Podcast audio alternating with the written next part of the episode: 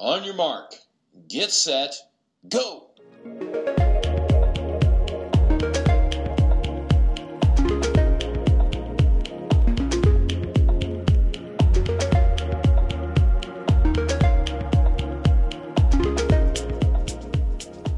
本屋マークレディオ第22回目を数えました。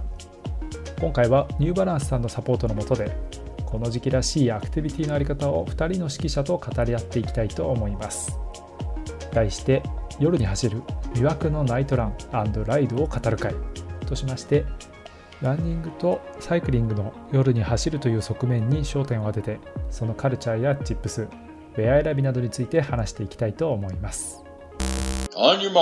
えーナイトラン、ナイトライドにですね、それぞれ通じていらっしゃるお二人をお今回はゲストにお招きしております。えーまずはあーランニングのお方ですね、担当いただきます。えーライターの構図さんです。構図さんよろしくお願いします。よろしくお願いします。えーそして、えーと、ライドの方、サイクリングの方ですね。えーこちらは、えーライターという紹介でいいんですかね。えー越山さんにお越しいただいています。越山さん、よろしくお願いします。はい、よろしくお願いします。ということで、えー、とまずは、構図さん、えー、オンヤマークでもたびたび記事のご執筆もいただいておりますが、えー簡単に、えー自己紹介をお願いできますか？はい。えっ、と、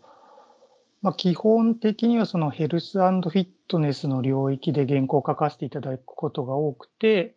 で、まあ、あとは競技で言ったらランニングが多いかなっていうところですね。で、あともともと物雑誌の編集やってたこともあって、ギア関連の仕事も多いです。で、まあ、オンヤマオンヤマークさんだと、まあランニング関係のアスリートの取材とか、シューズの原稿を書かせていただいてます。構図さん、あの結構あの単行本とかもやられてる印象なんですが、えー、と最近のどうでしょう、緊張というか、あれば、そうですね。トレーナーさんの本を結構一緒に構成手伝ってっていうところが多くて、まあ中野ジェームズ修一さんとかは割とよく書かせてもらってますね、一緒に？まあ、あのそういう意味では、あの青学のね、あの見られているトレーナーさんということもありまして、結構青学の話とかも構図さんから伺うことも多かったりするんですが、うん。あれ、具体的ななんか本の名前とか出さなくて大丈夫ですか？大丈夫です。大丈夫 大丈夫なんや。大丈夫なんですね。大丈夫。わかりました。あの、ちょっと、あの、記事公開のタイミングで、ショーノートには勝手に、えっ、と、Amazon のリンクか何かを貼らせていただこうと思いますが。はい。えっ、と、そして、えーコッシーこと越山さんということで、えっ、と、オンヤマークは初登場ですよね。はい。はい。えーじゃあ、コッシー、まあ、ちょっと僕の自転車仲間というところでもあるんですが、えー自己紹介の方お願いします。ライターって紹介されるのは初めてなんで、こう、ほんまかいなっていうところがあるんですけど、えっとですね、兵庫県でサイクリストをやっております。えー、コッシーこと越山正宏と申します。あの、普段は、えーシクロクロスという泥の中を走る自転車競技と、あと、あの、オリンピックでも、えー初めての競技として、えーと、採用された BMX フリースタイルパークを BMX の方は20年、もうちょいかな。シクロクロスは5、6年やっております。で今は、えーシクロクロスの方は一応トップカテゴリーで、えっと、アメリカの某ブランドからサポートを受けながら、えー走っております。そんな感じですかね。はい。別に某ブランドってしなくてもいいのでは。そうなんですうんじゃあ、一応名前言ってと、オールシティサイクルという、えーブランドからサポートを受けてます。であと、ライターっていうのは、あの、onyourmark さんではないんですが、他のウェブ媒体が中心で、自転車とかアウトドアとかに関連するものを書いております。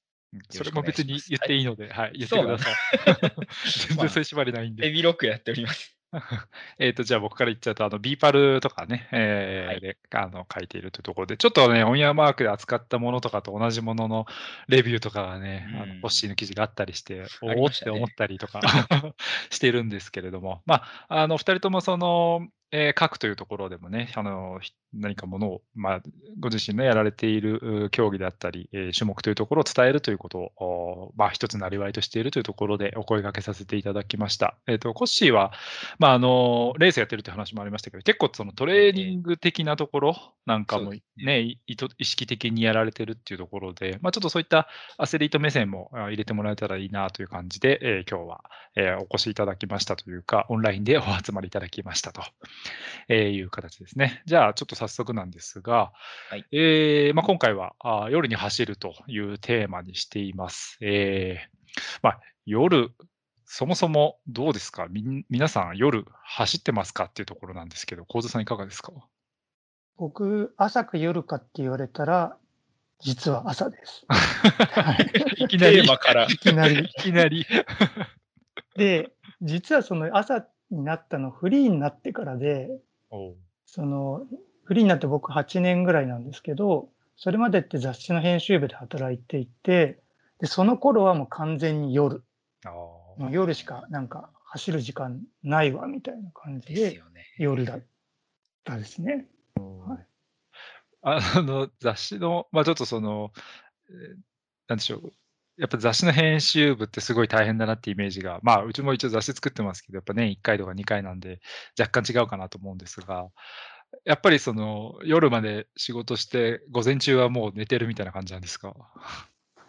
まあ編集部何箇所かで働いていて、結構その編集部ごとというか編集長ごとの カラーが結構出るんですけど、まあ、夜型の人の方がやっぱ多いは多かったですよね。うんな。るほあのーま今日、あ、ごめんなさい。えっと、私、ゆふ、あ、小俣編集長とは、あの、もちろん、以前から、もうゆふたくんでいいですかね。はい。ゆふたくんとは、まあ、以前からもちろんレースで何回も会っていてなんですけど、小津さんとは初めましてでして、ほんの数分前に初めましてしたところなんですが、その夜って何時ぐらいとか走られてたんですか、当時？当時は本当11時は絶対過ぎてた。12時とか、本当に夜ですね。本当に夜です。真夜真夜中って言っていいぐらいの感じの時間帯に走ってました。えうん1時間とかそのぐらい。そうですね、そうですね。すで、寝るみたい。いや、あの、これ、まあ今日どっかで話そうかなと思って早速なんですけど、あの、ランニングって僕常々都会の人のためのものだなと思うんですよ。うんで、あの、まあ僕今その埼玉、まあつ、つどこのラジオでも言ってますけど、埼玉の飯能っていう、まあ結構田舎の方に住んでいて、で、まあ以前はちょっとその、都都内の高円寺とかに住んでたんですけど、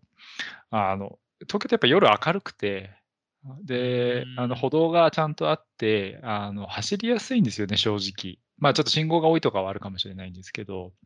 みたいなことを考えて、そうするとまあ、僕も結構都内にいるいるときは夜走ってたんですけど、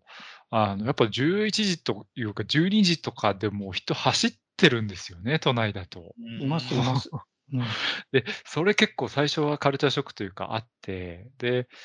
あでまあ自分もそういう時間にたまに走っちゃったりしてたんですけど、あの、みんな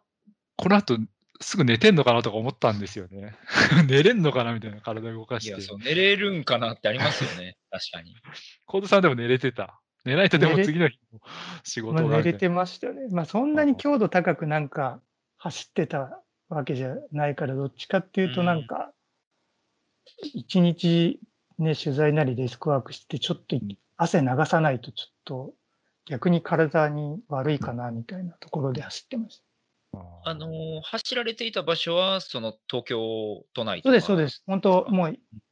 ギリギリ終電近くで家まで帰ってきて、はい。着替えて、自宅の周辺走って、お風呂入って寝るみたいじゃあ、比較的明るいというか、まあ、そなライトが途切れる場所はそんなになかったな。んそうです、ですかね？そうです。うんでも割と本当に意識的にやっぱり夜、ライトがある、まあ都内明るいんですけど、はい。まあ街灯が多いところ、でうん。車通りが少ないところっていうのは意識してして走ってたと思います。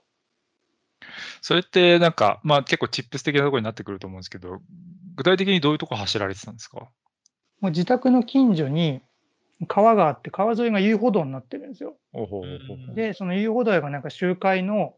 まあ、ウォーキングコース兼ランニングしてもいいよみたいな感じになってて、そこに入っちゃえば、まあ、たまに、こう、幹線道路が突っ切る箇所はあるんですけど、そこだけさき気にしなければというか、そこだけ気をつければ車が入ってこないんで、うんそこがすごい走りやすかったですね。なるほど。なんかあのーまあね、夜東京の方が、東京とか、あ都心の方が走りやすいみたいなこと言いましたけど、僕その前高円寺付近に住んでた時は、なんか全然走るとこなくて、実は高円寺とかって。なんか大きい公園もないし、うんあの、皇居とかももちろん遠いし、なんか家の周りで走ろうと思うと案外いいとこないみたいなとこがあって、まあ、そだから結構走るとこ難しいなと思ったんですよね。だからそそこ探す難しさありますよね、東京。確かに公園もね、やっぱり大きいところ夜になると閉まっちゃいますし、入れないですね。私も、まあ、自転車がメインとって、あのーさっき紹介させてもらったシクロクロスって競技は、あのー自転車担いで走るっていう謎の苦行をする、まあ、レースなんですね。なんかよくわかんないです。何を説明してるのかよくわかんないんですけど。で、なので、私も実はランニングもするんですけれども、えーっと、えー兵庫県だと向こう側っていう川が近くてあ、そこはもう永遠、何キロぐらいだろう。多分マックス20何キロあの走れへるー。ぐらいあって、まあ、もちろん車も来ないですし、街灯がないんですけど、で、そこだけじゃなくて、いわゆるランニングスポットになってるであろう、ストラバのヒートマップ見ると、こう、やたらそこだけ明るいみたいな、ああいうポイントすごいたくさんありますね。結構たくさんあるので、割とどこでも走れるっぽいですね、この界隈は。はい、どうぞどうぞ。街灯がない系の、えー河川敷？あーそうですね。向こう側に関しては街灯がない。全然ない。真っ暗。だけ、ど、公園とかの集会すると多分街灯があって、俗に言う、ここはあの阪神間って大阪と神戸の間に住んでることになってるんですけど、まあその辺は割とどこでも走れるっぽいなっていう印象ですね。うん、なるほどね。あのーまあ、ここはね、あのーまあ、講師走ってんだろうなっていう気もなんとなくしてて、あの、シクロクロスね、まあ、ランニングもあるけど、まあ、あの、以前にも、えーこのポッドキャストに出演いただいて、コッシーもよく知ってると思いますけど、えっ、と、三船正彦さん、まあ、シクロクロスのレジェンドですけど。ええ、三船さんが言うには、あの、シクロクロスのためのランニングは、自転車担いで走って練習しないと意味がないって言ってましたけど、単にランニングの練習してもいや、まあ、ないよ。でもね、なんぼ真っ暗やと言っても、こう、さすがに見たらわかるし、羞恥心があって、担いで走れんわっていうのが本音かな。でもなんか、ちょっと話ずれちゃいますけど、はい。あの、シクロクロスのランってやっぱその自転車の靴で、SPD シューズで走んなきゃいけないとなると、やっぱちょっとランニングシューズの気持ちよく走るのと違う、なんか、スキルと、まあ、脚力いるなとはね、確かに思いますけど、まあ、ちょっと脱線しちゃったんで、話戻しますと、唯一意識してるのは、階段を登ることが多いので、そのシクロクロスっていう競技だと。なので、おそらくフォアフットなんやろうなと思って、フォアフットを練習してますね。ああ、それでもすごい実践的だな。あえて、あの、ソールがないような、あの、硬い靴、あの、ペラッペラの靴を履いて、あの、筋肉に負荷かかるような感じでやっあ あえてね。あえてあめちゃくちゃしんどいけど。あなんか、コードさん、こういうのってすごい新鮮じゃないですか。新鮮ですいわゆるランナーじゃない人が、そんなこと考えて走ってんの、ね癖ランナーみたいな。やってますよ。もう普段なんかなるべく楽にしよう、楽しようと思って走ってますけどね、靴なんか。できるだけ負荷かけないで、みたいな。いや薄い靴買いましたね。そうなんですね。あのーちょっとね、その河川敷の話とかになると、まあ、あのーやっぱり夜走るってなると、自転車の方の話も聞いていきたいな。なと思うんですけど、コッシーはどうなんですか、まあ、夜実際走りますか？あのーま、えっと、私、普段日中はバリバリ仕事してるので、もう、じゃあ乗るってなったら、ほぼ夜ですね。なるほとんど夜。ああ。今はあの、Zwift っていう、こう、うん。家でも乗れる装置があるので、うんまあ、それがメインになってるけど、やっぱ外で練習、外で乗るもんなので、自転車。うん。やっぱ外で練習することも多くて、となると、夜ですね。バリバリ夜ですね。なるほど。そういう時はど、どういうとこ走るんですか、夜？あーまあ、峠ですよね。目的が、あそ峠そう、えっと、に、え、平日？日曜日から、じゃあ月曜日から土曜日まで乗るって、もうほぼトレーニングのために乗ってるようなもんなので、なるほどって。なると、もう確実に上り坂があるところに行くので、トレーニングのために峠を登ります。で、週末明るい時乗るときは、まあ、マウンテンバイクに乗ったりとか、どっちかというとこう、楽しいから乗るうん。感じかなっていうイメージです、ね。あーあ、じゃあ、よ夜に峠行くのはロードバイクで、もそう。純粋に体に負荷をかけるために乗る。どんだけ長いこと負荷がかかるかっていうのを峠に求めてるというか。う ん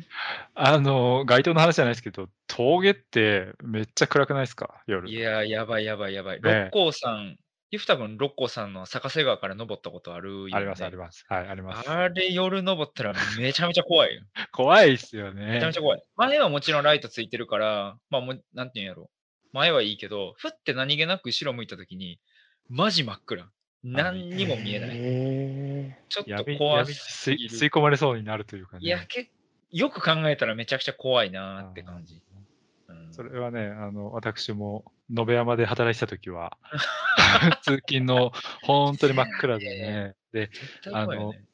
なランとはまた、あの、まあそういうとこ、同じとこランで走ったりもしたんですけど、なんか自転車のあの速度感が、ランよりなんて言うんだろうな、なんかちょっと、あの、茂みがガサガサって言ったりとかす感じやすいっていうか、自転車乗ってなんか何が出てくるんだろうみたいな、ちょっと怖さがあるなみたいな、うん。まあ思ってましたけど。単純にスピードが出るから怖そうだなっていうのはありますけどね、走ってるより。いや、それうは、んまあ、平たくありますね。あの、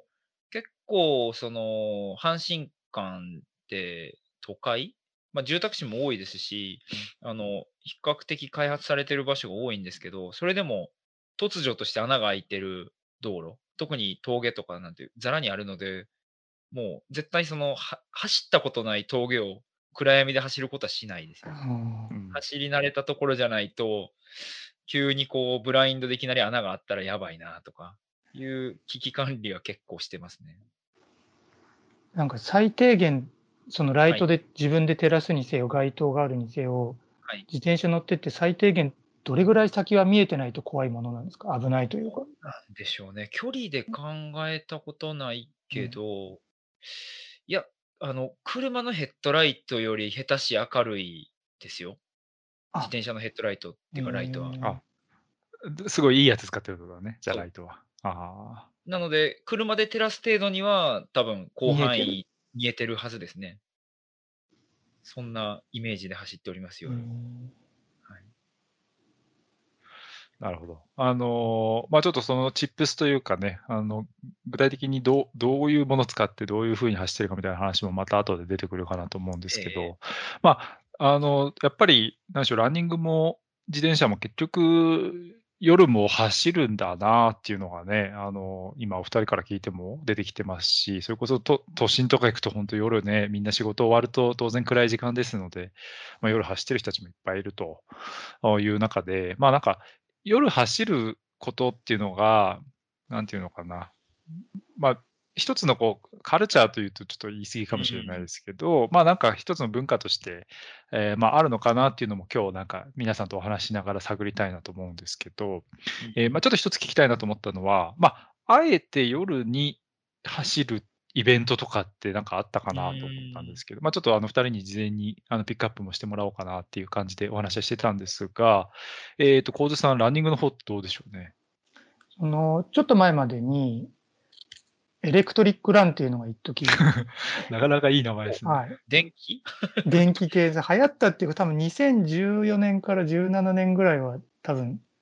やってたと思うんですけど、アメリカからかな？輸入してきてやって、本当にパレードみたいな感じにライティングして、なんか DJ がいて音楽流して、ああ、なるほど。みんなで走るみたいな、ちょっとお祭りっぽいイベントをやってた時期がありましたよね。DJ とかは一箇所に泊まってて、それで周回コースをあ。あ、へなんか人、人間走る人がヘッドギアつけて結構殺伐な中で走ってるっていう勝手な印象今、あの、そうなのかなと思ったんですけど、全然違うかった。え、もっと、系です、楽しむもう、もうファンランの究極系みたいなとこ、だと超楽しそう、それ。へえ。え、東京でやってたんですかやってたと思いますよ。うん。えー、いいな、それ。まあでも最近、た聞かないですね、それ、それでいくと。なるほどな。それやったら、まあ、あえて夜にやる意味ありますよね。その、視覚化して気持ちいいというか。うん、うんあります。まあ、あとやっぱり夏場は、その、まあ大体マラソンのレースって秋から冬、春までにかけてが皆さん目標としているレースがあって、まあ夏はちょっとじっくり足を作りましょう期間みたいな感じになってるんですけど、うん。それでもやっぱレース出たいっていう人向けに、ちょっと草レースとかはやっぱり夜、夏は走ろうみたいなのがちょこちょこありますよね。はいはいまあ暑くないし、うんうん昼に比べたら日焼けしないし。なんかそれってあれですか？あの、ハーフマラソンとか、そそんな感じですか？そこまでいかないぐらいあ、の、もういかない。うん。もう5キロ、10キロみたいなうんうんうんうんうん感じのイベントですかね。なんかその、まあ、夏っていうのもあるかもしれないですけど、単純にやっぱさっきの小津さんの話じゃないですけど、仕事終わりに練習みたいなので、よくあのトラックで練習してる人たちって、なんかまあ夜写真撮ってるなみたいな印象ありはいます。はいはいはい。確かに。今ちょっと使えなくなっちゃってますけど、オダフィールドとかはね、結構う夜空いてて、そこで練習されてる方は多いですよね。オダフィールド、僕ちょっと恥ずかしながら、まあ、あのオフィスも近くにあるにもかかわらず、あの行ったことないんですけど、僕のようなペイペイランナーが行って走れる雰囲気あるんですか？なんかちょっと敷居が高いなと思って、ちょっと怖いんですけど。でもこう、レーンごとに一応なんかこう、まあ、ゆっくり走ってる人は外走ってねとか、短距離やる人は内走ってねみたいな、なんか一応レーン分けされてて、で、まあ確かに速い人の方が練習してる感じはやっぱありますけどね。怖いな。うん 縄張り争いとかないんですかね。縄張り争いまではないですけど、やっぱりやっぱペースをしてるから、もうなんか1まあそうです、キロはいはい。3分30で何周しようみたいな感じでやってるから、まあ一番ひ一人でこっそり行くと、まあ外を走る感じになるかな。うんまあだし、やっぱみんなペース速いと、そこにフォーカスしてるから、まあそういう意味では結構こうシリアスな雰囲気が出ますようんね。うんうんうんあなるほどそうでもただまあね、ライライトバツンってついてるし、うん。まあその、ナイトラン的な、その、なんていうんですか、暗くてどうこうとか、車がどうこうとかっていうのはまあ一切トラックで走ってる分にはないですからはいね。そうですね。なんか、やっぱり結構、オーダーフィールドとかの、あの、練習しましたみたいなインスタのポストとか、まあ、見かける機会多いですけど、なんかやっぱすごい、あの、あそこは一つのそういう、なんでしょうね、コミュニティになってていいなっていうふうにね、あの、見てたりとかしてたんですけどね。うん。なんかあの、我々サイクリストでいうところの、その、殺伐と峠を登ってる感に近いのかなっていうイメージ。要はトラックに来るって、要はまあ、練習しに来てる感じですよね。まさに。そうです。だらだら走る感じじゃないだろうから、まあ、そういうの味わえるって意味では、外側では、あこんな速いペースで走ってんねんなって、うん見るのも面白そうやなと思いますけど。なんかでも勝手な印象ですけど、トラックってなんか、それこそあんま一人で行かないのかなって気もするんですけど、どうなんですかね。なんまあか、知人とかと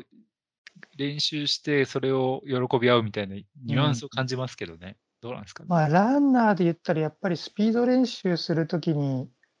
使う、皆さん使うんだと思うんですけど、本当に1000メートル何本とか、400何本みたいな。だから5キロ、10キロジョグしようみたいなときは、まあ、基本ロードを走ると思うので、そういう意味では、そうですね、その、いいペースで走りたいとき。で、一人でスピード練習ちゃんとできる人って、やっぱりまあ限られるじゃないですか。そのメンタル的にも。誰かと一緒に行ってとか、チームで行ってとか、まあランニングクラブのランニングクラブ入っうんて、そこでっていう方も多いと思うんで、そうするとやっぱり団体っていうのが多いかもしれないですね、トラックは。うんなんかそのランニングクラブとかあのコミュニティのいいなと思うのはそのペペーサー文化というかあの自分がよが総力ある側だった時にじゃあちょっとその仲間より仲間が必要としてるペースで走ってあげるペーシングしてあげるとかってできるじゃないですか。で自転車ってなんかあんまり、まあ、前先頭引くとかはあるけど自転車ってあんまりそういうなんかペースを作ってあげるまあ、ペース基準の多分乗り物じゃないから、ロードバイクに関しては。そういう意味でちょっとそういうやりとりがないな。だからそやっぱり峠は一人で 淡々と行くみたいな話に。さっきな、あの、ペース走一人でできるのは結構って言ってたけど、みんなや、自転車はやっとるなっていう印象。そう。黙々と登っとる。だそれどうなんでしょうね。逆にその、あの、自転車の場合はやっぱりパワー、出力が出るじゃないですか。うん、で、あの、ラランの場合ってタイム基準だから、やっぱりなんかこう、出力はもうそそれを踏めるか踏めないかですけど、タイムってなんとなく、なんだろう、あの、ちょっと違う気がするんですよね。な何が違うかって言いづらいですけど、うんそういうのはあるのかな。確かにね、ランはランニングクラブとかで、まあ取材とかで、ランニングクラブの取材してるときも、大体皆さん練習で集まって、じゃあ1キロ4分で走るチームと5、5分で走るチームと、じゃあ6分で走るチームみたいな感じに分かれて、まあそのコーチなりリーダーみたいな人がそれぞれペース作ってあげてってやってるとこが多いですよね。うん。なんかね、あの、この関西だと、埋め立て地でみんなで集まって走る文化が自転車はあって、ええすべて平地なんですよね。で、あの、有名な境浜とかっていうフレーズが自転車界隈だと有名なんですけど、まあ、もう少し神戸寄りだと、あの、六甲アイランドとかポートアイランドって言われる、本当に人工島。あの、モザイクがあるところだ。あ、そうそうそうそう。えっと、あの辺に集まって、ひ多い時どうだろう ?15 人とか20人近くが暗闇の中をライトをバーって照らして、まあ、もちろん一列では走ってるけど、結構ちぎれるギリギリのペースとかで走ってて、まあ辛いそう。で、信号も全然ないので、まあ、あの、もちろんそれは道路交通法を守りながらっていう話だとは思うけど、僕も一回参加させてもらったけど、やっぱあの集団で走ってると、こう、ちょっと普段味わえないものがありますよね。特に、あれはなんとなく夜やからおもろいなっていうのもちょっとあるかも。うなんか不思議な空間。ライトでバーって照らして、そう。なかなかそういう文化もありまして。なんか、それでいくと、あの、自転車はあれですよね。あの、ナイトレースありますよね。あ、そうそう。あのーまさに今言ってたその集団がライト1個自転車につけて、まあ後ろのライ赤いライトと前のライト2個かつけて、京都であのー草津かな？烏丸半島って場所でなんかあのーレースをやってるそうです。っていうのは僕見たことがないのであれなんですけどあ。あの、琵琶湖畔のやつだね。そうそう。えっと、はいそれが面白いのが、あの、キャットアイっていうブランドご存知ですか？コウズさん、聞いたことありますかね？キャットアイ？これ、あの、えっと、自転車じゃなかったら、あの、車に乗っけてる三角形のあの反射板とか作ったりしてたりとか、ライトとか、あの、ママチャリの反射板とかを作ってる大阪の会社なんですけど、あの、ここが、あの、協賛でナイトレース。で、京都社連っていう、あの、シクロクロスも開催してる、あの、優勝正しき自転車連盟が、うん。あの、開催してるんですけど、そのライト作ってるメーカーがあのスポンサーしてて、あの、夜にレースやるっていうのがなかなかこう、いけてるなっていう文文化っぽいなっていうのをすごい思ってて、なんか、あるべき、あるべきスポンサードっていうか、そう感じなんか脈略がないサポートってすごい多かったりすまあまあ別にそれはそれで応援してるって意味やからいいと思うんやけど、やっぱね、なんかそういうつながりがあったりとかっていうのは、かっこいいなと思って。でなんか今年も、この状況下ながら、シリーズで5戦やるらしくて、7月も末と8月14日と9月25日がまだ残ってるみたいなんで、参加できるんちゃうかなっていう感じですね。少し、あれなん、出たことないんですね。ね、これ、クリテリウムっていわゆるロードレースなんですよね。で、怖いんですよね、僕。うん。まあ、人とね、結構苦手で、シクロクロスバンバンやってるんですけど、ちょっとね、オンロードのレースに、あの、今のところ抵抗がある感じなんで、でもまあ、落車のね、リスクもあるし。そう危ないんで、でまあ、あの、一回見に行きたいですね。これね、僕、実は昔出たことあって、え、ナイトクリテ？そうそうそうそう。マジ？もう5年くらい前かな？八ヶ岳から。えー、遠征して行って出たんですけど、おあのね、やっぱ、あ、すごいテンション上がるんですよ。夜で、あの、なんか集団の感じが、やっぱり普段と違う？景色流れ方が、基本的にや景色が流れないっていうか、なんか明るいところしか流れていかないじゃないですか。うんうんで、なんかロライトに照らされてるところにフォーカスしていくっていうんで、だからすごくいいんですけど、あの、全然、え、なんか5つか6つくらいカテゴリーあるのかな？で、うん全然一番上のカテゴリーとかでもななかったんですけど、あの、思いっきり、結構ね、上り坂あるんですよ。あのうんそうちょっとにこれ2回ぐらい登るのかな、あれそう確か。そう。はい。でね、あの、と全然レース中盤くらいで 思いっきりきちぎれたんですけど、悲しい。あのね、何が悲しいって、普通のロードレースと違って、あの、テールライトついてるでしょ？はいはいはいはい。だから、遠くになっていく集団が、いつも以上にずっとどこにいても見えるんですよ。だから、なんか、ねあまだ追いつくかもしれないみたいな、一縷の期待をして頑張るけど全然追いつかないみたいな辛さがね、あるなってことを今ね、話聞いてて思い出しました、そういえば。確かにあの、なんだろうな、真っ暗やから情報量が少ないと。で、その中で自分が照らしてる前しか見えないし、そのシャーっていう音だけやたら誇張されてこう伝わってくる感じがあって、あれは確かに不思議やな。まあそれはあの、レースじゃなくて、あの、周回連に参加した時に思ったんですけど、おそらく同じ感じうんなのかなって。なんかその暗い中でアクティビティするっていうのは結構面白いらしくて、えっ、と、なんだったかな、あの、暗闇でやるヨガとか、あと、割とその暗闇の中でやるトレーニング、あのはい筋トレとか、なんかそういうのもちょっと、あの、ちょっとムーブメントが起きてたタイミングもあったりしましたよね。この3、4年前かな。だと思うんですけど。うん、あのーあ、どうぞどうぞ。あなんかまあ、あの、多分一定のその明るい時間とは違う、やっぱ良さというか、まあ、さっきはいコッシーが言ってたみたいなところあるのかなと思うんですけど、あの、まあ、自転車のライトのメーカーがサポートするみたいなところで、で、コードさんもあの、ライトメーカーがちょっとサポートしてくれたイベントの話も、えーメモには書いてくれてるんですけど、そうです、そうです。あの、まあ、これ定期的なっていうわけじゃなかったと思うんですけど、数年前かな。なんかフォトロゲーニングってちょっとうん、ブームになったってほどじゃないのかもしれないですけど、結構何回かやってた時があって、その一部を、そのレッドレンザーっていうライトメーカーがサポートしてっていうのに一回参加したことがあっうて、ん。で、まあ、フォトロゲーなんですけど、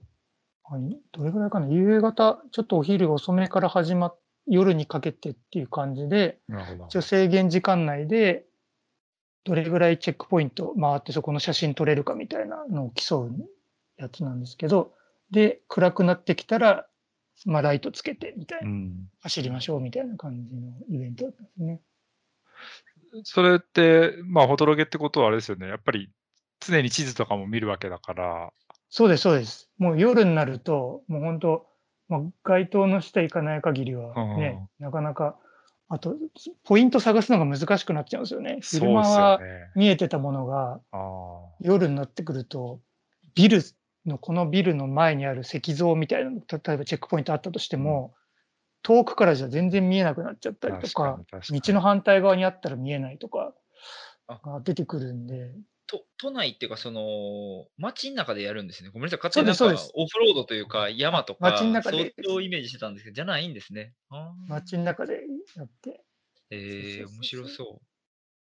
あの、確かに情報量がこう、あえて削られるっていうのが、こう、はいものによって面白いかもしれないですね。あそすねそのナイトランにしても、うんナイトライドにしても。あの、ただ一個思ったんですけど、オフロードのイベントもあるんですよね、夜走る。で一回、えっと、シクロクロスのナイターイベントみたいなのも参加したことあるんですけど、うんこれについては、あの、路面状況が見えなさすぎて 超怖いっていう。見えないよね。本当に見えないよね。あの、削っていい情報と削ってはいけない情報があるような気がするなっていう。あの、多分、まあこれランニングもそうかもしれないですけど、あの、シクロクロスとか自転車のオフロードの場合は、あの、バイクにライトつけてるだけじゃダメで、あの、自分の進行、顔、向いてる方向、だからヘルメットとかにつけないと、ほん本当に欲しいとこ照らせないんですよね、きっと。それは僕一回シクロクロスやっぱナイターでってね思いました。なんか、あんまりかっこよくないですけど、ヘルメットライトしないと、ね、進む先のラインを照らさないとそこにうん進めないから、自転車のより先にやっぱ自分が顔を動かしてラインを見る見極めてるはずなんで、それはすごいね、感じましたね。なんか走ってたら、こう、ハンドルにあのライトつけてるんやけど、角度が変わってしまって、しえらい下向いて、うわ、どうしようとかって、ウィリーして、こう、照らしたりとかしてたような気がする。そんなんが あったような。まあでも、そうですね。オフロードはちょっと、ちゃんと装備しないと危ないかなっていう気がしますけど。まあでもそれこそ、あの、やっぱり100マイルレースとかになってくると、トレイルの、あの、すごいやっぱ夜夜の要素っていうのがすごく強くて、やっぱりそのはいはい160キロをランニングで、まあ24時間とかで走っちゃう。まあトップ選手がもっと速いですけど、ってなると絶対夜があるし、その一般の、一般のって言ったら変ですけど、まあ多くの人は100マイルレース、例えば2回夜経験したりするわけで、すごいやっぱ夜走る、夜山の中を走るっていう要素が強くなってくるんですよね。はいはい。で、なんかその中でさっきね、あの、コーさんもおっしゃってましたけど、レッドレンジャーのライトとかやっぱり結構評判良くて、うんね、すごい使ってる方とかもいらっしゃるな、みたいな、あるんですけど、僕一回 UTMF って、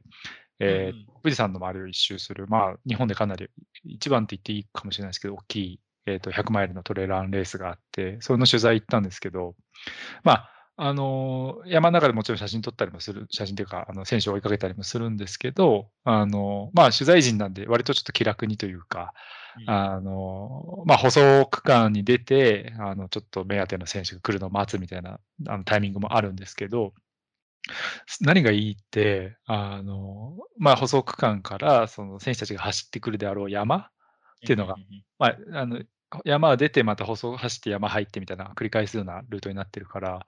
そうするとね、その山の中で選手が走ってるヘッドライトが山の中で見えるんですよね。そう。ああ、かっこええ、それいいな。そう。で、星、星みたいなんですよ、本当に。はいはいはいはい。それ、が、なんかこっち側の面に、最初は1個だったのが、だんだん2個、3個とか、上と下とかにどんどん増えていくみたいなのがあって、これなんかすごい、ある種、まあ、走ってる選手はね、すごい怖い思いしてるのかもしれないんですけど、すごいロマンチックというか、なんか、遥かな気持ちになるっていうか、で、もう、ロケーションが並んで富士山のねこととかなんで、星空もすごい綺麗なのに、山の中にも星があるみたいなのはね、あれは結構見る価値あるなと思いましたね。すげえ。あそういう感じで見えるんや。そう走ってる本人絶対に見えへんやろうけどね。そう絶対見えないと思うんだけど。そうそうそう。そういうね、あまあでもそれ見てて、やっぱりその、路面照らせる明るいライトヘッドライトしないと走れないだろうなっていうのは思いましたね。確かにね。あーまあまあ、そういうね、やっぱ夜走るっていうところっていうのは、まあイベントとかも含めて出てきてるっていうところなんですけど、あとはそうですね、どうかな。えーまあさっきもちょっと話出てきましたけど、えーまあ実際じゃあ、どこをどうやって走ってるみたいな話、えー、小田さんはね、し小田さん最近はでもあ朝なんですか、そういう意味では。朝の方が多いですね。うん。それはなんか理由あるんですか？あの、単純に夜になると装備が増えるっていうのが、あ。それ具体的にはどどういうもの増え増え増えていく感じですか？やっぱ、今だと、夜だと、なんか手首に巻けるなんか LED の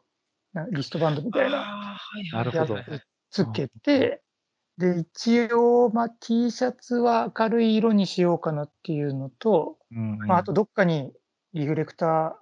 入ってるパンツなり、シューズなり選ぼうかな、みたいなところがあるんですよね。そうすると、まあ、気使う場所が単純に物を選ぶときに気をつける場所が増えるから、うん朝走っちゃった方が楽っていう。確かにね。そうです。まあでも逆に言うと、その夜走るっていうのは、それくらい、やっぱり安全性とかっていうところでしたいってことですよね。そうです。であも逆に、この夏場に関して言えば、朝でもちょっとやっぱ、早朝ならいいんですけど、ちょっと時間早く、遅めになると朝でも暑いし、あと日中走ると今度、この季節だとサングラスかけたくなるから、うんだからそういう意味では夜は今度サングラスいらなくなるんで、だから夏は夜も確かに選択肢としてありだなっていうのはすごいありますね。日焼けしないし。夜走るときにい、いわゆるその手持ちなり、あの足元とかを照らしてくれるライトとかは使わないんですか？そこまで暗くはないあ。そこまでは暗くないですね。僕が走るところなんて、そこまで暗くなるところは選んでないっていうはいはいだけ。ですけど。あの、私の河川敷、マジでライトないと、走られへんようになっちゃうかなって、もう道だいぶ覚えたんで、まあ、かろうじて目が慣れれば大丈夫ではあるが、できればライト欲しいなみたいな。だからたまにライト手持ちで走ったりとかもしてますね、夜だと。えーあーあー、ランニングするときも。そうそうそうそう。ああ、なるほど民ね。家とかの近所とかだと、まあもちろんその、えっと、街灯があるので見えるんですけど、もう、あの、河川敷行っちゃうとマジで月明かりとかっていうレベルなので、うん結構大変で、自転車用のライトを片手に持って、うんまあ一番暗い状態にして、や、使ってますね。まあ、でもコースによってはその方が絶対安全ですしね。まあ、邪魔は邪魔なんでしょうけどね。いや、わかる。なんか、あの、僕もまあ自転車から、あの、ランニングに入った口なんで、あの、まあ、コウズさんの話とちょっと、あの、逆の話になっちゃうんですけど、ランニングってなんて荷物少なくていいんだと思ったんですよ。めちゃめちゃある。あ そう、あの、夜でも、あっていうのはランニングシューズって基本的にある程度リフレクターついてるじゃないですか、どんはない種うんうんうんうん。かかととかに。最悪。なんで、なんかその、あえて別にあた何も用意しなくていい、それこそちょっと腕にね、あの LED のバンドつけるとかってうん。確かにそれした方がいいなとは思ったんですけど、はい。あの、で、て路面を照らすものも別にと都心だったらいらないし、なんてランニングってき気楽で、走ろうと思って、究極3分後とかに走り出せるじゃないですか。うんいい、すごい羨ましい。ね、そこは本当、なんかランニングってやっぱり、あのいろんな人たちに支持される理由はあるなっていうのはね、思ったりした。うんまあ、一方で、自転車はあの夜走るには、道交法的にもうライトつけなきゃいけない、うんっそうですね。ていうね、えーところはあると思うんで、どうしてもそれが必要になるなっていうところですけど、あのーまあ、ランニングもね、反射素材って話あったけど、自転車もやっぱり、えーと気づいてもらうっていうのは大事だと思うんですけど、うんうんドライバーとか、まあ、歩行者も含めて、はい。自転車はあれですよね、後ろにもライトつけたりしますよね。そうですね。もう、日中でもつけましょうみたいな文化になってるぐらい、後ろのライトはみんなつけてますね。自分もまあ用意してるんですけど。なので、自転車に乗るときに、その電化製品が多いんですよね。うんあの、ガーミン充電したかな、えー後ろのライト充電したかな、夜だったらあのライト充電したかな、あと最近はパワーメーターっていう、こう、パワー測定をしてくれるデバイスもあるので、それ充電したか、あと、心拍計充電したか？めんどくさいわ。いや、だって、あのー変速機だって今、電動ですもんね。いや、そうや、そうや、ほんまや。いや、あ最近、無線の変速機にしたんで、あれも充電したかなって見てるわ、今、あ考えたら。ーあ、めんどくさ。いやー やることたくさんだな。そうなんですよ。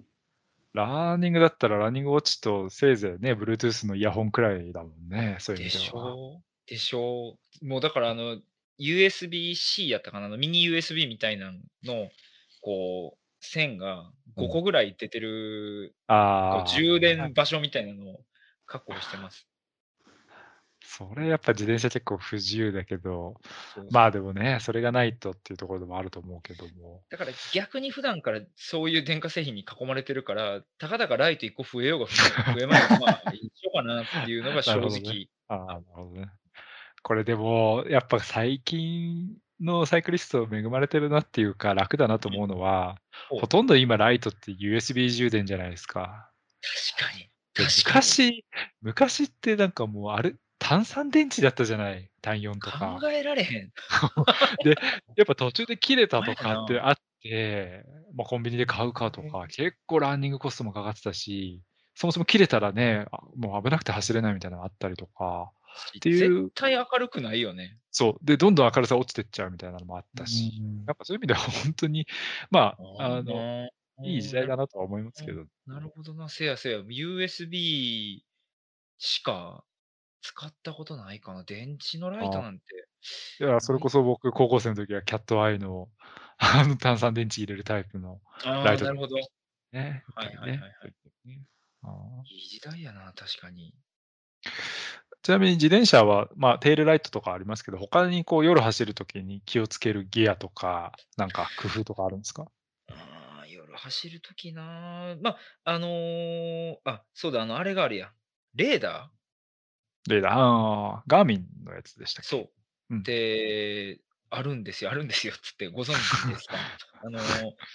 いわゆるミリ波レーダーが、えっと、出るレーダーがあって、で LED のライトがついてるタイプと、ついてないタイプがあるんですけど、まあ、別にどっちでもいいんですけど、その、えっと、後ろにずっとレーダー飛ばしてて、車が近づいてきたら、ガーミンがこう、近づいてきたよってビービー鳴ってくれるんですよね。で、しかもその、どのぐらいの距離が空いてるかとかも見てくれるので、それの明るくても暗闇でも全く関係がないレーダーなんで、これないと正直乗れないレベルっす、今。へえ。例えばその峠道で真っ暗なところで、えっと、結構限界までこう上り追い込んでたとして、まあライトでわかるけど、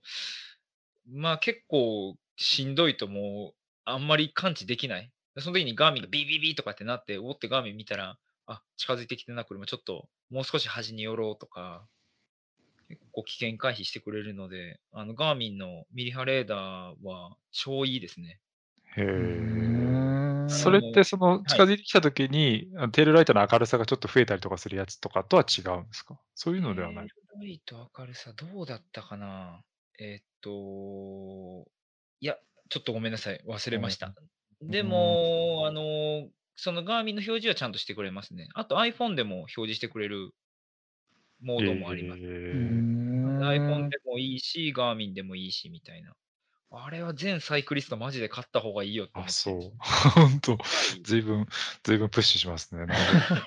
もらってるわけじゃないですよ。ほんまに自腹で買ったんやけど。ああでもそれ例えばあれですか？それこそ B パルに記事書いたりとかしてないんですか？えーしました。これあこれ良すぎてしました。本当にから。じゃあそれはミンの人に、これはいいもんやっつって連絡しました。ああじゃあリンクしておきますんで、読者の皆さんも別媒体にはなりますが、読んであ、その記事をリンクしてくれるんかもちろんもちろん。はいなんだかすいません。全然全然。そうか。まあでも、今の話でちょっと思ったのは、あの後ろから、まあ、スクーターとか車とかが夜来たら、まあ、明るさでわかるやろうと思ったんですけど、それが明るいのか、それとももう追い込みすぎて頭真っ白になってて気づいてないっていうくらい、コッシーはそんな練習してんのかと思って、自分も頑張ろうって思いました。うんもし今年シクロクロス出るんやったら負けへんで。出たよ。また毎年言ねってるこれ。また、なんか結構同じところ競ることがあるんですよね、コッシーとははいね。あんまり勝った記憶はないですけど、僕は。まあ あとあのー自転車の装備で思い出したのが、えっと、サングラスさっきあの、構図さんかけなくていいやっておっしゃられてたんですけど、チャリアのサングラスないと下りすっごい大変、目シュパシュパになるので、絶対サングラスはするので、かなり明るいレンズを、あの、何本も持ってますね。うんえ最近だとクリアレンズじゃなくて、あえてあの山の中でも使えるように、あのオークリーのプリズムローライトうんっていうのがあって、これ透過率75%らしいんですけど、これが結構夜、真夜中でも全然使えるレベルで明るいんですね。でも、トレイルで結構その路面状況が分かりやすいっていう、なんか、あの、使用用途の結構幅の広いレンズなんですけど、これのサングラスを今2本持ってるかな。はい、これを必ずかけて練習に行ってますね。そんなところかな。あとはまあ、ライトケチらないってさっきも言いましたけど、うんなるべく明るいライトを使った方がいいですよっていうのはチャリは言えますね。あの、プリズムローライトは結構、やっぱ評判良くて、あの、えー聞くんですけど、はいはい。あれ、なんか夜の街とか、明るいとこ走るときも、ちょっとそのサングラス要素があるから、コントラストが上がって見やすくなるっていうんですよね。そうやっぱそうですよね。単純にクリアレンズでいいっていうのと、あとは、あの、やっぱり、あの、夜、夏の夜は特にそうなんですけど、今、コッシー言ったみたいに明るいライトをつけるじゃないですか。はいはい、で、峠の下りとか、めっちゃ虫が寄ってくるんですよ。ああ、で確かに。で、その虫がね、あの、こっちが60キロとかで下ってると、顔面に当たるんですけど、それがマジでサングラスないと目が死ぬんですよ。ああ、確かに。そういうことがあったりして、ちょっとやっぱランニングと速度域が違うんですけど、でももしかしたらランナーで、そのヘッドライトつけて走るような環境にいる人とかは、まあクリアレンズなのか、そういうローライトみたいな、ちょっと明るめのサングラスとか、目ブロック、まあメガネかけてない人は、あの、ブロックした方がいいかもしれないですね。河川敷って僕のローカルだけなのかもしれないんですけど、あの、いわゆる頭虫って言われてわかります？わかんない。頭虫？わか頭虫ってやっぱ言うの関西弁なのかな？いや、あの、ちっちゃい、多分ハエとかの一種やと思うんですけど、ちっちゃい小バエみたいなのが集団でうわーあっている。そうそうはいはい。あれがちょうど頭の高さにあって、そこに突っ込んで目の中にめっちゃ虫入ったりすることは ランニングでもあるんですよ。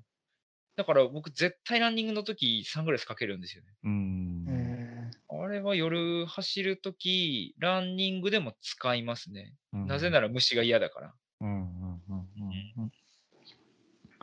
まあなんか、あ本当に都心だと多分そういう虫もいないんだろうけど、ーちょっとね、河川敷とか、あの、水がある場所とかはやっぱ虫が出てくうんるっていうのはね、あるかもしれないですね。確かに。ああ、なるほど。あの、まあ、ちょっとごめん、僕も自転車の、あの、歴が長いってところで自転車の話起点になっちゃうんですけど、結構自転車は、なんでしょう、6、7年前かな？あの、ハイビズって言って、ハイ、えービジビリティかな？あの、高視認性っていうのをテーマにして、すごく、はいはい。あの蛍光色とか反射素材っていうのをウェアに取り入れようっていう流れがあの加速したんですよね。で、結構なんか、あの、イギリスとかの、あの、はいサイクリングウェアブランドとかがそういうのを仕掛けてたと思うんですけど、イギリスってその2012年にロンドンオリンピックで、まあ、スター選手が金メダル取って、えーいきなりロンドンがもう自転車ブームが来て、すごい人口増えて、ただそれと一緒に、あの、やっぱ交通事故もすごい増えちゃったと。なるほど。うんで、そこの反省というか、あの危機防止みたいなので、ハイビズの動きができたと僕は、まあ、あの理解してるんですけど、はいはい。あの、ランニングとかはどうですか？そういう、なんか、蛍光色とか、まあなんか、どっちかというと安全というより、カルチャーとかファッションの文脈でそういうビビッドな色使いとかは定期的に出てくるかなと思うんですけど。確かに色に関してはやっぱりちょっとファッション要素が強いのかなと思うんですけど、でも大体やっぱり夜用ナイトランみたいなテーマでのウェア、シューズっていうのは毎年何かしら出てるんですよね。そのまあリフレクター使うやつもあるし、あとなんか蓄光素材をジャケットのどっかに入れといて、その夜になるともやーってこう光るようになってるやつとか、あったりしますよね。でまあ、リやっぱリフレクターって基本的にライトが当たらない限り光らないじゃないですか。そうなんですよね。だから、例えばランナー同士とかがこうすれ違うとか追いかけるとかってなった時って、あんまりリフレクターってその相手を認識するのにそんなに役に立つ可能性が、まあその車とかに比べると認識しづらいっていううのが多分。で、蓄光だとぼんやりでもなんとなく光ってるから、っなるほど。ていうのがあって、あれ、それってもし、もしかすると、ランナー目線なんかなって思ったのが、あの、さっきその河川敷でよくランニングしてるって言いましたけど、その河川敷はあの、サイクリングロードもあるんですね。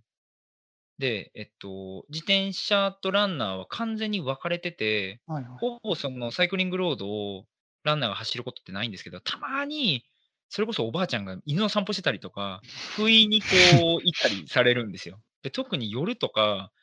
マジで引きそうになるんですよね。うんおいいたみたいな。で、ただ、今そう言われて思ったんですけど、あの、たまに気がつくんですよ。結構遠いところからランナーいるわーって。それって要は、あの、あれですよね、そのハイビスっていうか、その反射素材を使ってるから気がついてて、うんあの、ゆふたくんさっき言ったように、その自転車は反射素材の文化がすごい前からあって、で、僕がその、いわゆるロードバイクとかに乗り出す頃には、もう当たり前のように自分が買ったウェアには、あの、反射素材ついてるので、なんとも思わなかったんですけど、これ、その、ランナー同士だと視認性ってそんなに、まあ、ぶつかるわけではないのでいいとしても、うん。例えば対車とか、対自転車からすると、あのーまあ、引かれるランナーも大変だと思うんですけど、引く側もまあ、シャレにならない。引く側。引いてしまうかもしれない側からしたら、まあ、シャレにならないので、できれば反射反射素材をあのランニングウェアにつけておいてほしいなっていう切なる願いが今、ふつふつと湧いてきたんですけど、どうなんですかね、実際。まあ、反反射もだけど、あれですよね、その、多分味噌は蓄光というか、うん。あのはいはいはいはい。自分では発光するもの何かしら。そうそうなんか両方あった方がいいのかなっていう気がします。あと、なんか、例えばそのさっきの犬の散歩のおばあちゃんじゃないですけど、うん。やっぱり歩行者からも、ある程度やっぱランナー、歩行者から見たらランナーの人って速いから、あなんか歩行者の人にも認識してもらえた方がいいのかなっていうのがやっぱりあって、そうすると自分から、まあ LED のライトでもいいですし、うん蓄光素材でもいいですけましたね。ど、はい。は、その対歩行者とか対ランナー用で、で、うんリフレクターは対サイクリスト、対自動車、対バイクみたいな感じでなるほど、、なるほど。なんか両方あった方が安全度は増すのかなとは思いますね。ちっこって結構長いこと明るいというか、多少ぼんやりしてくれるもんなんですか？ぼんやり、なんか昼間ちゃんとち、ちゃんと執行できてれば、光当てればなん。となくナイトランしてる1時間の間とかはなんとなくぼんやり、あ、そうなんですねぼんやり。光あ、それはいいですね。まあ、部屋に置いときゃいいってことですよね。そうそうそう、ライト当てとけばいい。へえあ、便利やな。うん USB 充電するか、ソーラー充電そうそうそう違うソーラー充電。なるほど。ソーラー充電の方が便利やわ。めんどくさえどうだろうソーラー充電の方がめんどくさかったりして。いや、家置いとっていいだけのやったらそっちの方がいいから。もう USB これ以上挿すところ増やすのも嫌やわ。そうね。はい。まあ、あの、ちょっとそういう、やっぱギアのところで、あのー安全性をさらに上げるっていうのは結構大事な考え方かなと思うんですけれども、えっ、と、まあ、その今回ね、えっ、と、ニューバランスさんの、えーサポートでお届けするプログラムというところでもあるんですが、なんとこのニューバランスさんが、まさにこの夜用のおウェアコレクションを出すと、えー画像資料をですね、えっ、と、皆さんと見ながら、えーあれこれ喋っていきたいなと思うんですが、こちら、あの、小ノートの方にも、えー画像などは、えー貼っていきたいと思っていますが、えー PMV ですね、ナイトラン用のウェアコレクションというのが出ていまして、お二人にも見ていただいていますが、えーなかなかどうして、えー黒基調に見えるんですが、えーしっかり発光、まあ、反射をするというところと、結構デザイン的にも面白いなと思うんですが、えージャケット、ショーツ、えータイツですね、そしてシューズ、えー先ほどお話、もしたかなと思いますが、えーとニューバランスの、まあ、いろんな人に履いてほしいシューズですね、フュエルセルプリズム V2 をベースにした、えー夜用のシューズというようなコレクションが出ています。えーまあ、シャッタースピードコレクションというような名前もついていて、えーなんでしょう、なんかこう、シャッターを切る瞬間に発光するというようなニュアンスもあるみたいなんですが、えーちょっとこれね、あの言葉だけで 伝えるのもなかなか難しいところではあるんですが、こう、どうでしょう、こういう、えー夜向けのものをしっかり歌ったものって結構、小津さん珍しくないですか、ランニングの中で？ここまでバッキバキっていうのは確かにバッキバキ。珍しいのかもしれないです。ただ、あの、ウェアともかくシューズに関してなんですけど、ニューバランスさんって結構ナイトランのシューズちょいちょいやるイメージがあって、昔、品番で言うと、MR967 とか、あと、ミニマスシリーズの MR10 っていうシューズがうん、もう完全に全部、アッパー全部リフレクターみたいなシューズ出してたことがあって、いや結構、時折ナイトランやってくるブランドっていうイメージがああ、なるほど。あります。はい。ということは、やっぱりこう、まあ、ある種、ブランドとしては自然な流れとして、うんこうん。のタイミングで、で、今回はウェアもかなり気合い入れてきたぞとはいいうところですね。で、まあ、このウェアもなかなかすごくてですね、えーまあ、結構ギラギラ系ですよね。なんか、あの、夜じゃなくても目立つような、そんな結構斬新なデザインをしてますが、えー時計、まあスポ、あの、ランニングウォッチとか、スマホが、あの、ジャケットはですね、あの、見えるように、透明なタッチスクリーンの、まあ、ちょっと、あの、口で言うと難しいんですけれども、胸のところにスマホが入るようなポケットがあって、それが全部、あの、透明になってると。えーで、えっ、と、ウォッチもですね、手首のカフスのところは、あの、素材が来るんですけど、ウォッチのフェースのところに合わせて透明素材になっていると。いうところで、おそらくこれって、あの、まあ、触りやすいみたいなのはあるあるんですけど、胸元でそのスマホ透明素材越しに触ってたら、多分それが発光するじゃないですか、それこそさっきの話じゃない。うんうんうんいやー、なるほど。ライトそれが代わりか。こう、うん、視認性が上がるんじゃないかなみたいなね、ところは、なんか、はい、先ほどの話ともつながってくるのかなっていうところと、まあ、あとは本当に、あの、シューズのアッパーが、えー全面的にリフレクティブみたいな話、今、コードさんからいただきましたけど、これ、ジャケット全体がリフレクティブですよね、きっと。うんこれすごいな。なんか、ある意味、自転車でもここまで突き抜けたものない。いや、見たときないですね。ああの、うんこれってあれですね、今資料もらっててちょっと見てるんですけど、結構この緑色っぽい、玉虫色っていうのかな？あの、少しシックな感じのイメージの下に、マジでド派手なこう、サイバー的な色の、あの、写真もあるんですけど、同じものが光の反射でこれぐらい光りますよっていう。これ多分う。そういうことだと思います。はい。これは目立つわ。あの、普段その別に光当たらなかったら、結構おしゃれっていうか、かっこいいジャケットとパンツっていう感じなんですけど、光当たった時が、変貌の仕方がすごいなっていう。確かに。なんか、あの、なんでしょう、オイオイルスリックっていうんですかね。なんかちょっとこう、表面がテカテカギラギラしたような発光の仕方をするっていうところで、なんかちょっとあれですよね、ハイファッションっぽいニュアンスも、近未来というか、ね、確かに出てきますよね。ただ、これ、着こなすと結構かっこいいかもなとは、僕正直いや、思いました。セットアップできたらかっこいいですよね、多分ね。うんうん。まあ、そんな、えー、と PMV コレクションというのもですね、まあ、ちょっとあのなかなか口頭では伝えづらいところがあるかと思うので、えー、と写真などもたっぷり載せていきたいと思いますので、ぜひ皆さんチェックしてみてください。ということで、えーいつの間にかもう結構時間も いいお時間経っていましてですね、えー意外とというか、やっぱこう、一種格闘技戦じゃないんですが、それぞれのなんか種目の話を聞くと、それぞれ発見があって面白いなと思うんですが、えーまあ、ちょっとそろそろ最後のまとめにも入っていきたいなというところですが、どうでしょう？なんかちょっとそれぞれ、はい。あの、お互いのご質問みたいなのも用意してもらってたんですけれども、最後ちょっと聞いて、聞いておきたいなみたいなこととか、もしあれば、というところなんですけど、そうですね。コードさんどうですか？やっぱりその、さっきちょっと話にも出ましたけど、サイクリストの人から見て、はい夜走るランナーに、こういうことしといてほしい、こうしてくれたら助かるみたいなのが、自転車の方からの目線であると、やっぱり、なんかなんとなくなんですけど、やっぱりはい。ね、自転車乗れる環境があるなら自分も自転車乗ってランニングコース走ってみた方がいいのかなともちょっと思ったりして。はい。あのーあれですよね、えっと、まあ、その反射素材のものを使ってほしいなっていう、やっぱり、本当にランナーしかいない場所で走られる、例えばさっきのトラックとかだったら誰も文句言わないと思うんですけど、道って割と共有してるもので、割と自転車乗りはそこをこう叩かれることが多いので、割とこうセンシティブなんですね。うん。なので、そのライトつけるとか、啓蒙活動するとかっていうのも多いんですけど、できればまあ、反射素材使った衣服は着用してほしいのと、うんあと、それ以前の問題なんですけど、お願いやから、あのー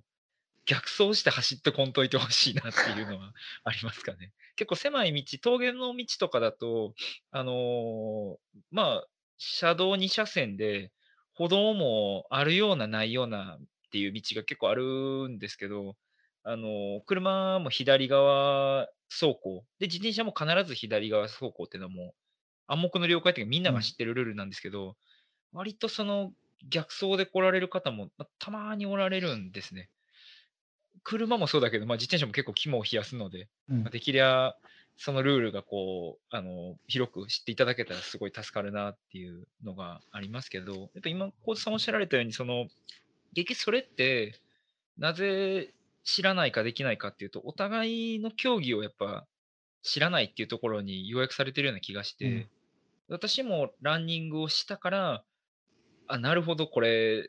チャリンコから大変やろなとか、あの、自転車も、まあ、こういう部分鬱陶しいって感じるなとかっていう側面も見えたので、割と自転車乗りはランニング始めやすいと思うので、ちょっとでも体験してもらうと気持ちがわかるだろうなと思うし、あのーまあ、ランナーの方もその別にスポーツサイクルに限らず、自転車別にママチャリでも街を夜乗るときにどういうふうにランナーが見えてるのかなっていうところに着目していただくと、なんかこう、お互いの気持ちが通じ合うんかなって思ったりしました。こんな感じでしょうか？いありがとうございます。まあ、あのあれですよね。結構、